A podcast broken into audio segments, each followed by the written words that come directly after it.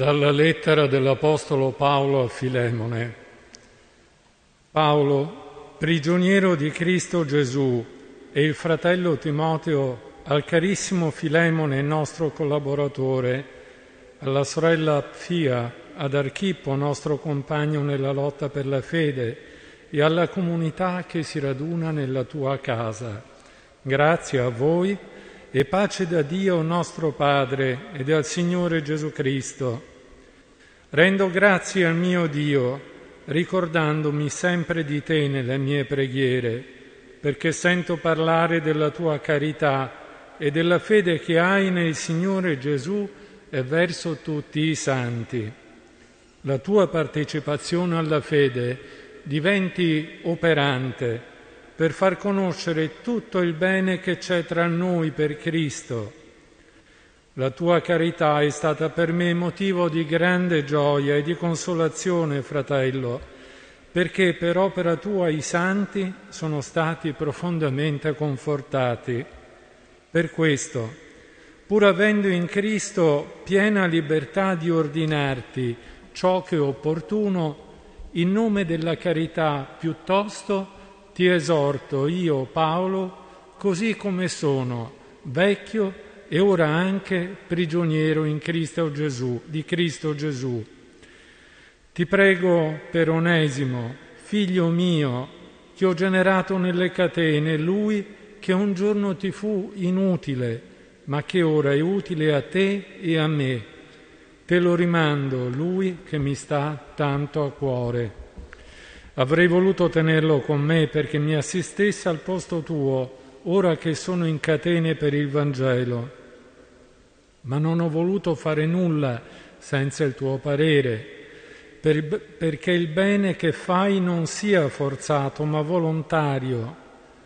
Per questo forse è stato separato da te per un momento, perché tu lo riavessi per sempre, non più però come schiavo, ma molto di più che schiavo, come fratello carissimo, in primo luogo per me, ma ancora più per te, sia come uomo, sia come fratello nel Signore. Se dunque tu mi consideri amico, accoglilo come me stesso. Sì, fratello, che io ti possa ottenere questo favore nel Signore, dà questo sollievo al mio cuore in Cristo ti ho scritto fiducioso nella tua docilità, sapendo che farai anche più di quanto ti chiedo. È parola di Dio.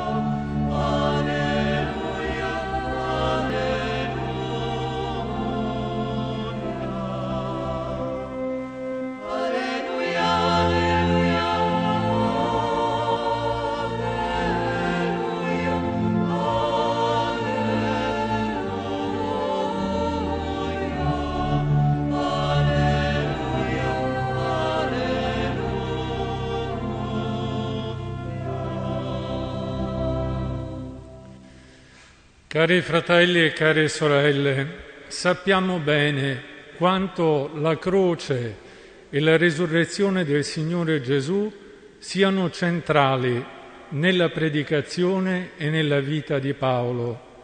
Un vero ribaltamento di prospettiva vissuto in prima persona ed anche una vera rivoluzione nella fede fra i suoi discepoli e nelle comunità cristiane invitate tutte a una nuova libertà.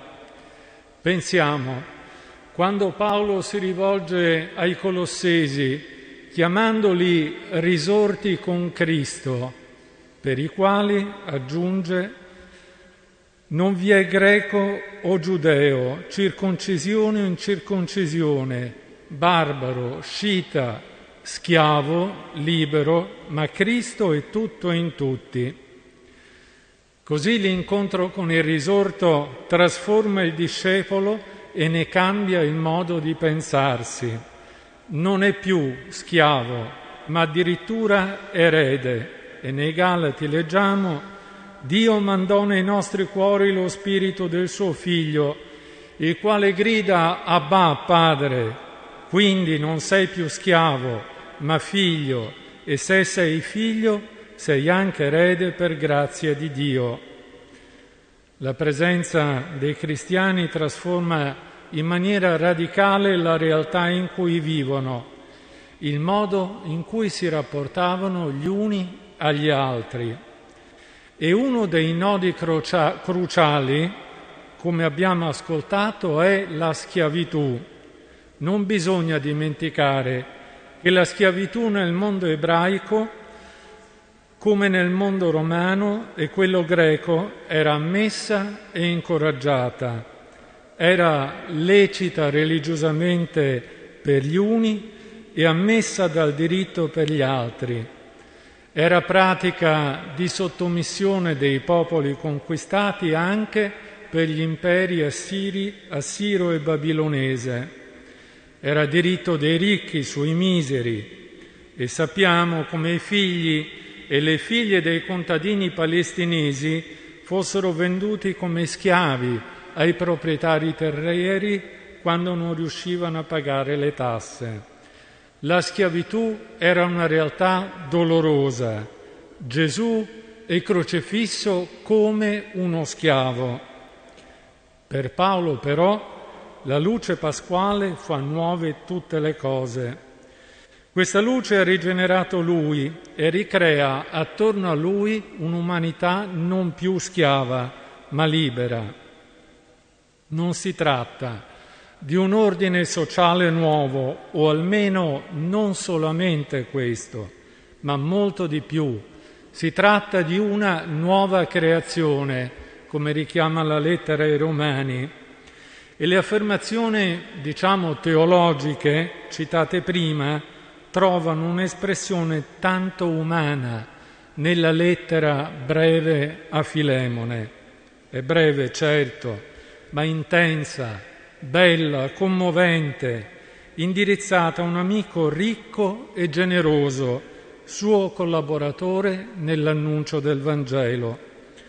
Si tratta di Filemone che aveva fatto della sua dimora il luogo di incontro dei cristiani della città. Non se ne conosce il nome, ma forse era Colosse. Durante la carcerazione di Paolo, probabilmente a Roma agli arresti domiciliari, aveva incontrato Onesimo, schiavo fuggitivo proprio di Filemone, e Paolo aveva rigenerato, anzi generato Onesimo alla fede in Cristo Gesù. Secondo la legge romana lo schiavo sarebbe dovuto essere restituito a Filemone e poi Filemone ne avrebbe deciso le sorti. E Paolo lo rimanda, sì, all'amico, verso cui è riconoscente che stima, tanto da dire sento parlare della tua carità e della fede che hai nel Signore Gesù e verso tutti i santi. Ma proprio per questa stima e per l'affetto che li lega gli chiede, la tua partecipazione alla fede diventi operante per far conoscere tutto il bene che c'è tra noi per Cristo. E Onesimo, ora per l'Apostolo, che dice di sé sono vecchio e prigioniero, Onesimo è per l'Apostolo suo figlio, è figlio mio e gli sta tanto a cuore.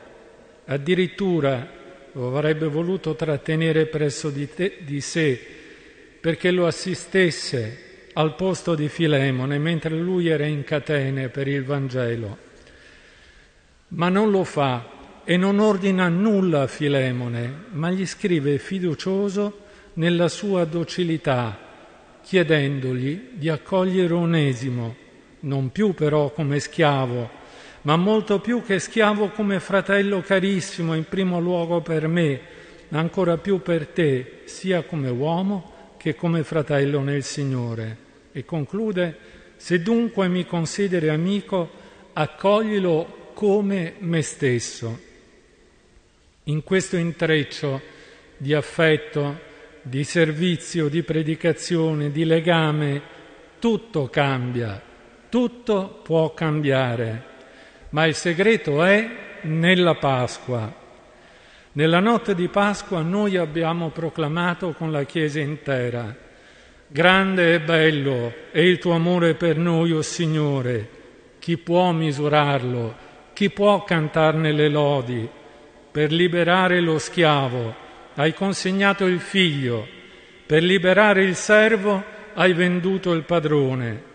Ecco anche ora questa notte scaccia le tenebre della schiavitù come una nuova colonna di luce. Sì, anche ora si deve levare una nuova colonna di luce, mentre nel mondo si calcolano per difetto e secondo criteri molto stretti 40 milioni di schiavi asserviti dal lavoro forzato, dalla guerra, dalla tratta e da innumerevoli forme di asservimento crudele, crudele che non risparmiano i bambini e feriscono maggiormente e crudelmente le donne.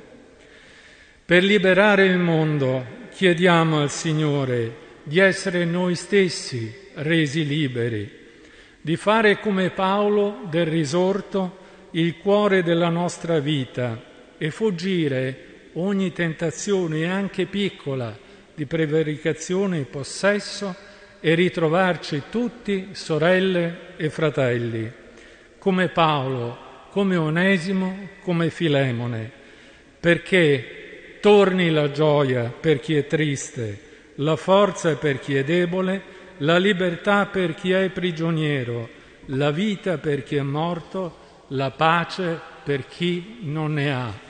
Amen. Alleluia.